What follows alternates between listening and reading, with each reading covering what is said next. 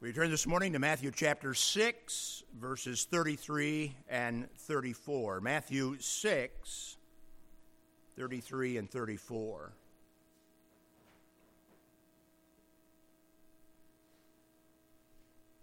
But seek ye first the kingdom of God and his righteousness, and all these things shall be added unto you.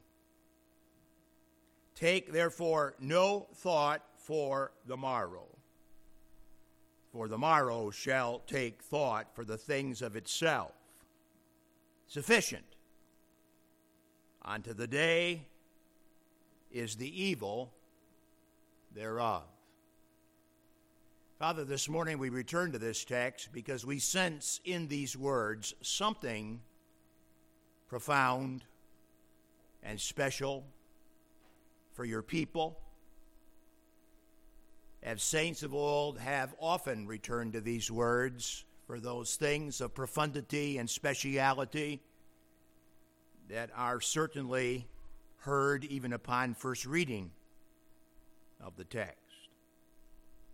But help us today to go a little bit beyond the usual and the normal and the familiar, and help us today to think upon and more to think, but to embrace the principal truth that is here involving the lifestyle that you demand of your family. And may we today not only see it, but embrace it and seek to practice that in the ebb and flow of life in this new week. We'll thank you, we'll praise you as we see that happening in our lives in response to the truth of Christ as presented. We ask your blessing upon your people this morning. We pray these things in Jesus' name and for his blessed sake. Amen. Glorifying the dependability of God. Glorifying the dependability of God. You know the little chorus? Sing it with me. Seek ye first the kingdom of God and his righteousness, and all these things shall be added unto you. Alleluia, alleluia.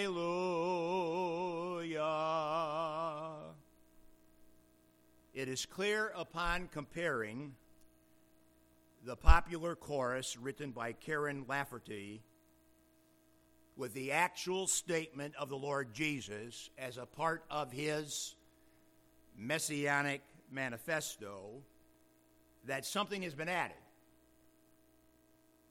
and that something is missing. The added thing is appropriate. The added thing is the word alleluia, which means praise the Lord.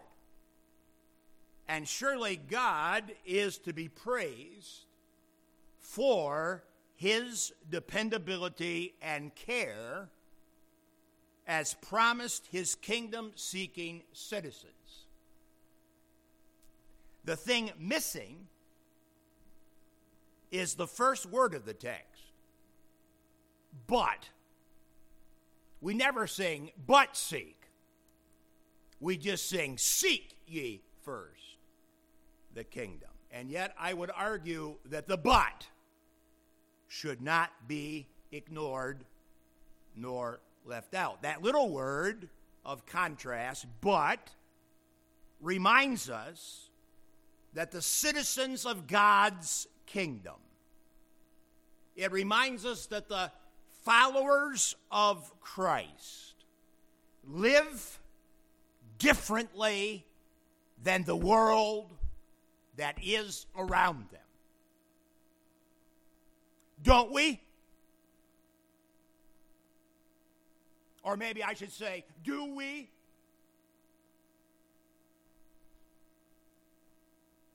Citizens of God's kingdom, followers of Christ according to King Jesus, live in such a way on earth, as John Piper says it, so as to glorify the dependability of God. Do you live in such a way so as to glorify the dependability of God?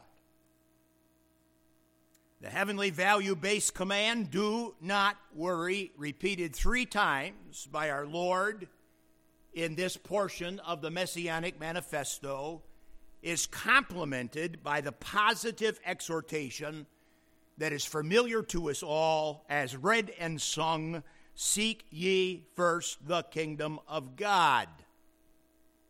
The little word but at the beginning of 33 alerts you to the shift of emphasis from the don't do to the do do. This entire section of Matthew 6 has been don't do this, but do this. That's the structural uh, grammar of the Lord Jesus in presentation throughout this section. Jesus said, Do seek and do seek first. And when you look up the little word first, you see that it means first in time and first in priority. First in time and first in priority. Seek as a matter of first in time and first as a matter of priority uh, the kingdom of God. How do you seek it? Well, 610 says you seek it by prayer. And here we find that you seek it by living in obedience to King Jesus as specified in contrast to the sin of angst or the sin of worry. As we said it briefly last week, this positive side of the exhortation does not eliminate all thoughts of food, clothing, and shelter in the life of the child of God living on earth. In fact, you know that previously our Lord provided a model for praying, which includes thoughts and petitions for daily need physical, emotional, and spiritual. The Apostle Paul told Timothy to teach the local church in Ephesus that for a man not to think, pray, and provide for the physical needs of his own family, that man is worse than an infidel. So God would not have us beg off all thoughts of food, all thoughts of drink, all thoughts of shelter. King Jesus didn't say, stop working, run around naked, and hope your neighbors throw out some good food in the trash. That's not what Jesus said. Jesus said that his followers' priority in seeking is heavenly, not earthly. Jesus states clearly that all uh, other legitimate pursuits will take up their right place in time and order when one's priorities are correct as indicated in the text. The word seek is found in the New Testament about 120 times and has a wide range of applications. Zeteo is the word that describes the merchant who is searching, searching for the perfect pearl in Matthew chapter 13, as we'll get to it in weeks ahead. It is the word that describes the poor woman searching for her lost coin in Luke chapter 15. It is the same word that describes God's own desire for worshipers in spirit and in truth, John chapter 4. And it is the same word of the Apostle Paul to the church of Colossae exactly along the lines as taught by the Lord Jesus here in Matthew 6. Seek those things which are above, says Paul to the Colossians. In each case, the seeker pursues and aims at a thing with earnest enthusiasm and heart. In fact, the word zeteo oh, always references the will of a person that strong sense of want to and desire. We could translate the phrase have heartfelt yearning for God's kingdom and God's righteousness. Have heartfelt yearning for God's kingdom and God's righteousness. Taking then this single sentence of positive exhortation to seek under uh, further study, we discover three reasons why obedience to this supra imperative is not only right, but reasonable. We begin with this statement living this way, living in this way, rather than the way common in the world, after the world's priorities, is reasonable because of God's kingdom rule and governance. We call that God's sovereignty and providence.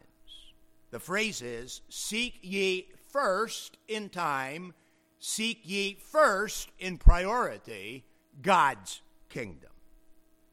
While we are taught of our Lord to pray about the coming of the kingdom, governance, and rule of God to earth as promised, herein we understand that our priority in seeking has to do with living right here and now in the light of God's eternal dominion, in the light of God's stated desire, in the light of God's unlimited authority. You and I are to live right here, right now, in the light, in the fact of God's eternal dominion, God's stated desire, God's unlimited authority.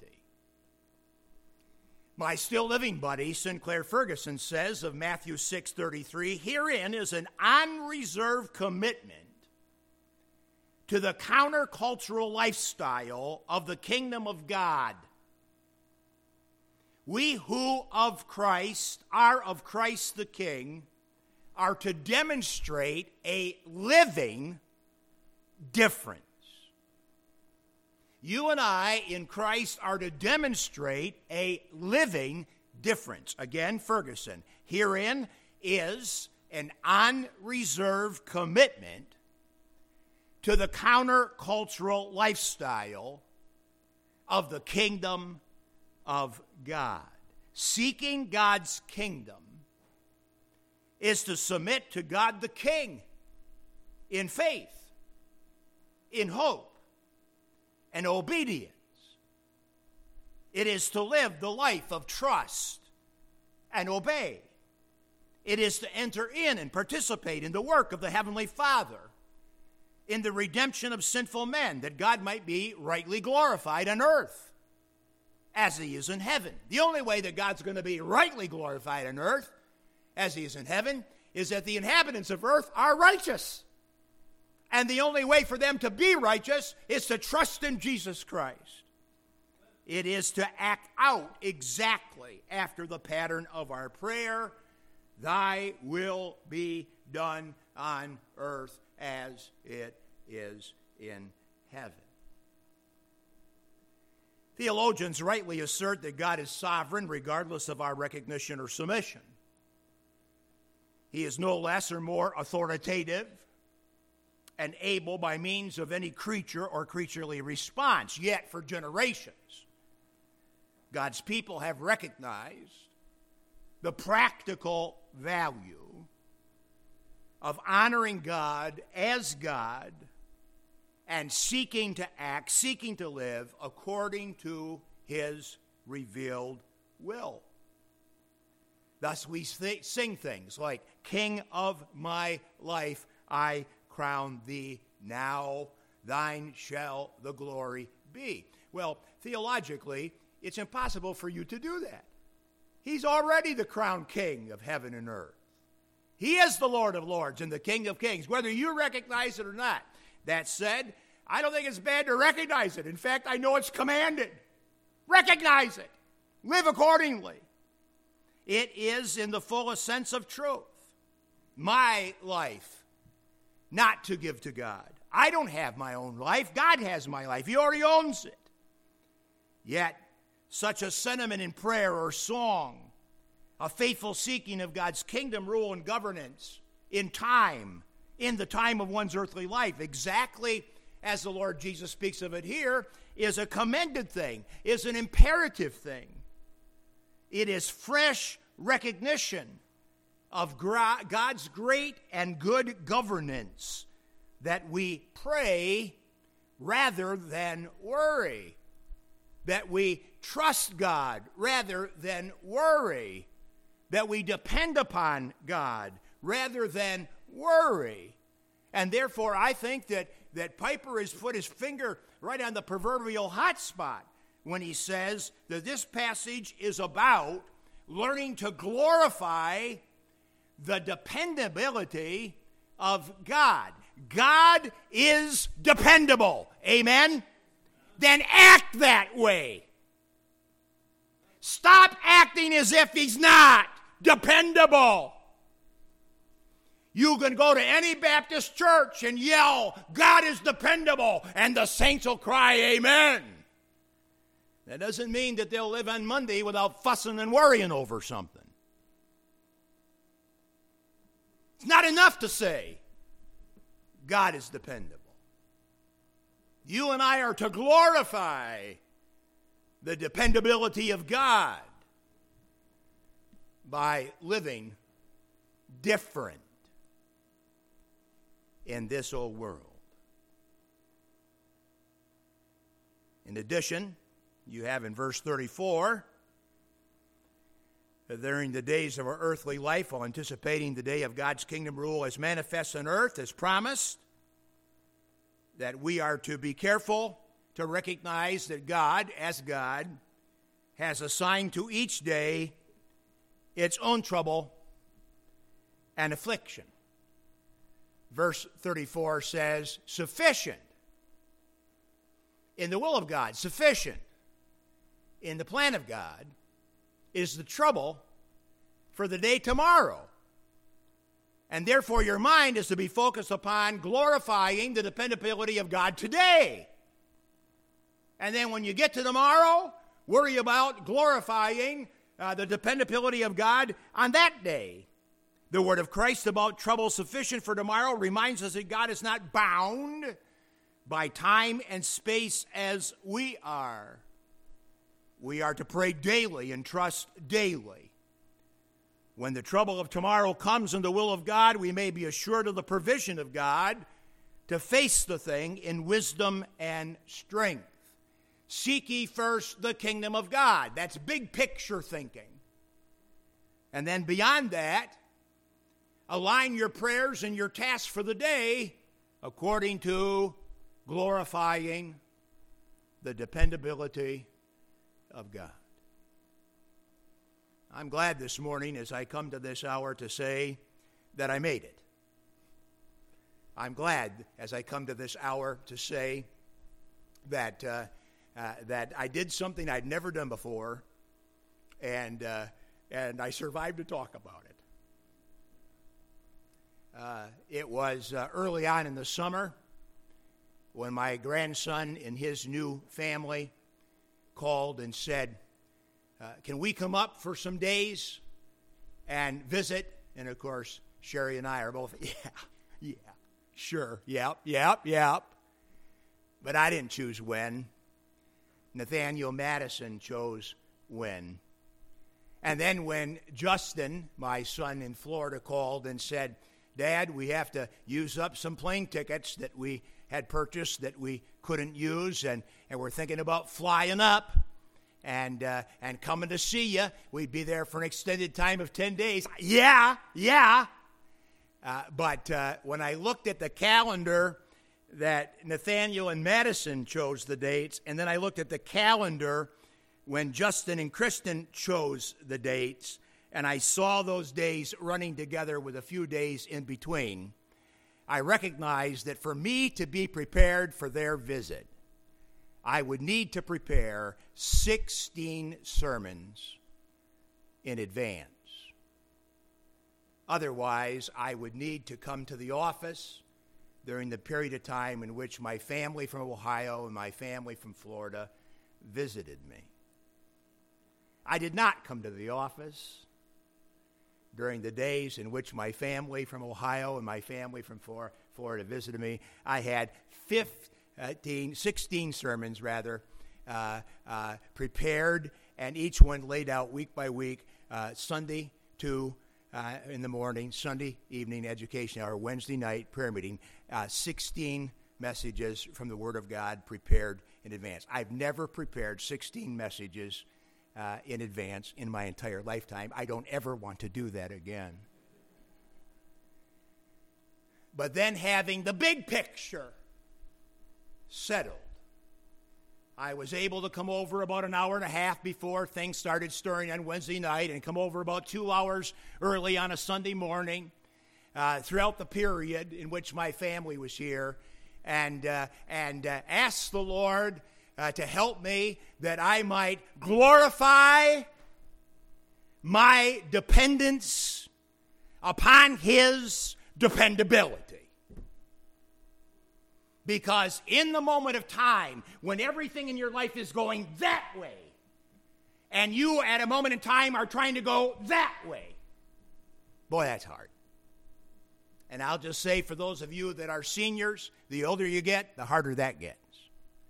Transitions have always been difficult for me, but wow. The idea of boom, boom, boom, boom, boom, boom, boom, going that way, and then boom, boom, boom, boom, boom, boom, going that way. Boy, that's hard the older you get. And if your plan is, as an old person, to do that well, you got a bad plan. That's not going to work. That's not going to work. But I will say this. I will say this. I must say this. In the totality of life, I must say this in testimony concerning the last, the last few weeks. You and I are right to glorify the dependability of God. You can bank your life upon God. And that is exactly how Jesus says that you and I ought to live. We ought to live glorifying the dependability of God. God the King, God of gods, King of Kings. We ought to live so as to glorify the dependability of God. Living this way, rather than the way common in the world after the world's priorities, is reasonable. Secondly, because of God's purity as provided us. In addition to Jesus saying, Seek ye first the kingdom of God, we are taught of our Lord to seek God's righteousness. God's perfect righteousness and holiness is to be our heartfelt living pursuit and aim. While we're quick to say nobody on earth is perfect, an informed believer must likewise say that the goal is nothing less than perfection. And the believer understands that we do not achieve that perfection by any self effort, but again, by glorifying our dependency upon the dependable God. We said rep- repeatedly at the beginning of the Messianic Manifesto that the righteousness of God, as demanded, is not possible by sinful people. And we know that all have sinned and come short of the glory of God. We also said that the righteousness of God's demand is the righteousness that He provides in Jesus Christ. Paul said to the Corinthians that Jesus Christ is made unto us by God the Father wisdom and righteousness and sanctification and redemption. Active pursuit of practical righteousness and holiness in life having been made righteous by faith in Christ, is stated by the Lord Jesus as a primary deterrent to worry.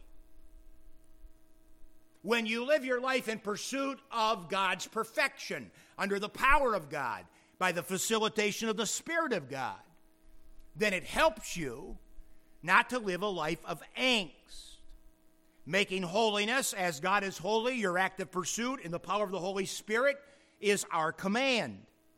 And obedience to that command yields peace and contentment rather than panic and anxiety. We are not just to have a precise anticipation of God's great plan for the future, but a righteous expectation of His work within us here and now that we might perform His good pleasure. Living in the way as Christ taught it is to live in constant pursuit of God's kingdom and his righteousness. Living in this way, rather than the way common in the world after the world's priorities, is reasonable because of God's promise to us to supply all things necessary in the will of God. The things in which the world seeks, as named previously in the text food, clothing, shelter, are not in and of themselves in any way evil or without value. But God has promised to attend to these necessities as we seek His kingdom and His righteousness, glorifying the dependability of God means that we live differently than the world that is around us. The world has a calendar. The world has a thought of what you should be doing today, tomorrow, and the next day. The world has a complete system in which you are constantly being allured to engage with and to follow. You and I are to glorify the dependability of God by not working that worldly system, but rather by following the Lord our God from the heart, believing that what God said is exactly what will happen, namely, He'll take care of it. He'll take care of it. Reminded of those days when we traveled with the family. And uh, so often, as we traveled, we were so wonderfully cared for uh, by the people of God that uh, it was just absolutely outstanding and spectacular. Once in a while, not. And so, having young boys back in that day, I said to Jason and to Justin, now, when we, when we go into a home and they feed you, uh, you know, no matter what they serve, no matter what they serve, no matter what they serve, take a little on your plate and, and eat it. And eat it.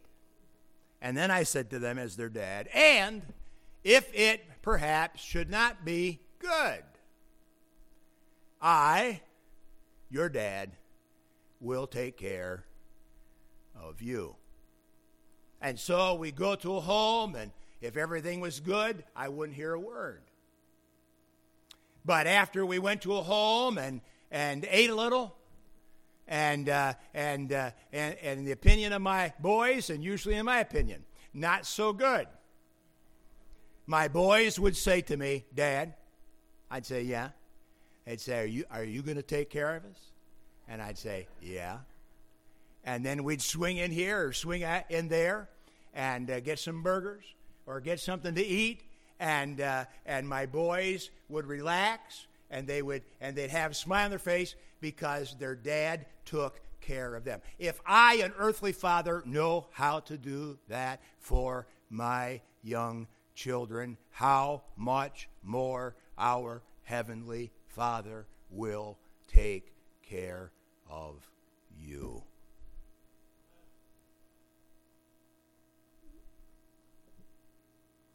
What you need to do is glorify the dependability of God. You need to exercise yourself so as to glorify the dependability of God because God is dependable. And He deserves to be glorified.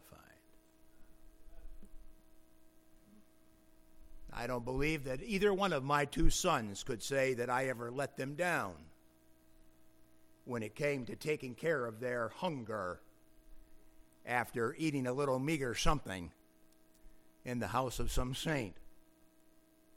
But I can surely give testimony to this God has never failed me, and God has never failed you. I have often failed God. You have often failed your God, but He has never failed us. Amen.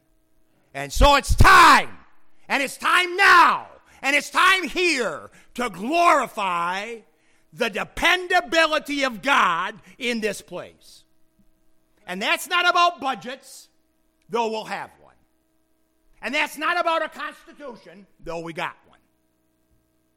That is about an attitude toward your heavenly Father, knowing that He is indeed dependable.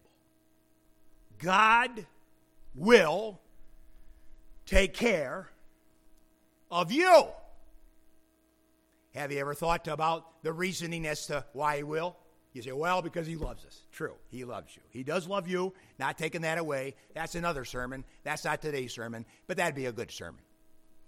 God cares for you because He loves you. That's certainly true, certainly true. But I'd like you to think with me just a moment here about a little more of a, of a, of a business angle as it relates to this whole idea, or a governmental angle as it relates to this idea of seeking the kingdom of God and His righteousness as a foundation to the Lord's promise that all the things food, drink, shelter that the world seeks after will be added and supplied uh, to you.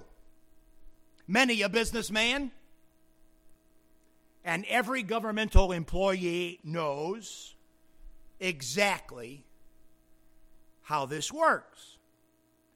When a person is traveling and conducting business, he or she operates at the expense of the company or operates at the expense of the commissioning nation.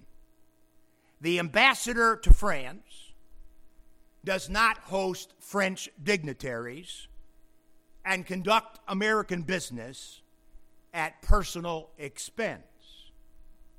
When a person defers his or her personal interest to the interest of the company or to the interest of a nation, expenses are paid. When a child of God defers his or her personal, temporary desire in pursuit of the higher interests of the kingdom of God, all necessary expenditures are covered and the more. Back in the day of my travels, I served under a godly man who was the president at Faith Baptist Bible College and Theological Seminary back in the early 80s. His name was Dr. Gordon Shipp.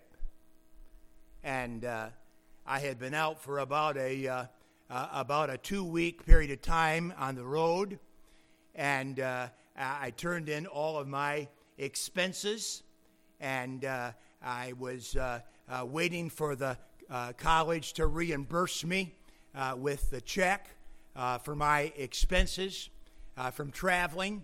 And uh, my secretary came in the office and she said, TW, Doc Shipp would like to see you. Okay. So I went down to his office and got in there, and, and Doc said to me, he said, TW, I got to talk to you about your travel expense.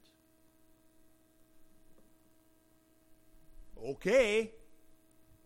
I thought I did everything right, Doc, but okay. He said, No, you're not hearing me. He said, I, I look at the expenses that you turned in, and I'm telling you that uh, you're eating junk and you're going to junky places and you're acting like uh, uh, you're saving God a dollar. And he said, Do you know how many stupid things are done in churches and in colleges because we think we're saving God a dollar? Why, people that spend liberally on themselves over and over again uh, don't want to spend an extra nickel in the house of God because somebody's got to talk about that, debate that, budget that, get that thing up, get that thing down. It's got to be discussed. It's got to be. Uh, it's got to be debated. Doc said, from next time when you turn in your expense, I want to see that you're eating at good places. I'd rather pay for you to eat a little steak along the way and keep you healthy and keep your wife and kids happy than the aspect that you are representing that God somehow has demanded of you living a pauper's life. Okay, then. I only have to be told to go to Longhorn once. I'm telling you, I, I was happy for that. It, it just changed my attitude. But I'm going to tell you something. Some of you have a beggarly attitude when it comes to the things of God. Why, you'd spend hundreds of dollars on a kid's toy, but you won't spend 50 bucks on a good Bible. You buy them one of them cheap things that fall apart in 10 minutes. It's amazing to me how that people will invest in their family and it has nothing to do with eternity's values. God help us to glorify the dependability of Almighty God. We do believe that God is dependable. But we do not live that way.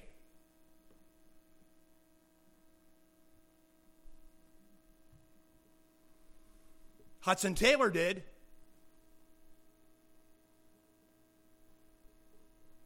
George Mueller did. Many saints have. We must if we are going to glorify the dependability of God. Paul told the kingdom investing Philippians that their generosity would be met with God's abundant supply. They had exercised themselves to meet Paul's necessity, and Paul assured them that God would meet their necessity according to his riches in glory. The all things of Matthew 6:33 and the every need of Philippians 4:19 has a stunning range of scope and application. Nothing truly needed that is vital to living to the glory of God on earth could be withheld you or me. Having given us the very best in Jesus Christ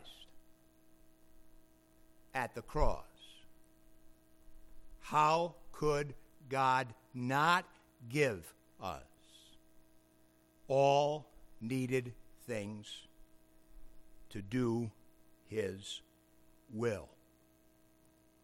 The problem is our commitment to do God's will is fickle.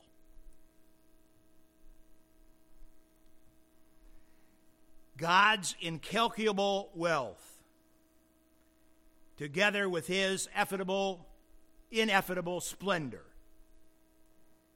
From a treasury without limitation is the dazzling context in which we are encouraged to understand that God gives. You can look at this church, we have a budget. And you could have somebody say, well, we don't have budget money for that, even if it was a good thing. I would hope not, but maybe even if it was a will of God kind of a thing. Because we like our budget categories. God, by no means, is committed to our budget. God is God. We ought to be glorifying His dependability when we do what God has asked us to do, when we live according to the will of God. God gives out of the riches of His glory. And God never has less after once giving according to the riches of His glory. This assurance nails the coffin on the lid of worry in a life of trusting and serving saints. This is the life of biblical faith that is prescribed by our Father, whose object is God the Son, and whose fruit is produced by the ministry of the indwelling Holy Spirit. Seek ye first the kingdom of God and his righteousness, and all these things shall be added unto you. Does God tell the truth? Yep. Is God God? Yep. What's left to be done? What's left to be done is for you and me to glorify on this Lord's Day morning the dependability of our God. Glorifying the dependability of our. Father, living with eternity's values in view is not natural, it's supernatural. We must have eyes to see, we must have hearts to believe, we must have lives that are, are postured in such a way so that we embrace a lifestyle that by no means is understood or lived in the world of sin, but it is a life that glorifies you in regards to your absolute, perfect dependability. And so we thank you for your calling of us in Jesus Christ.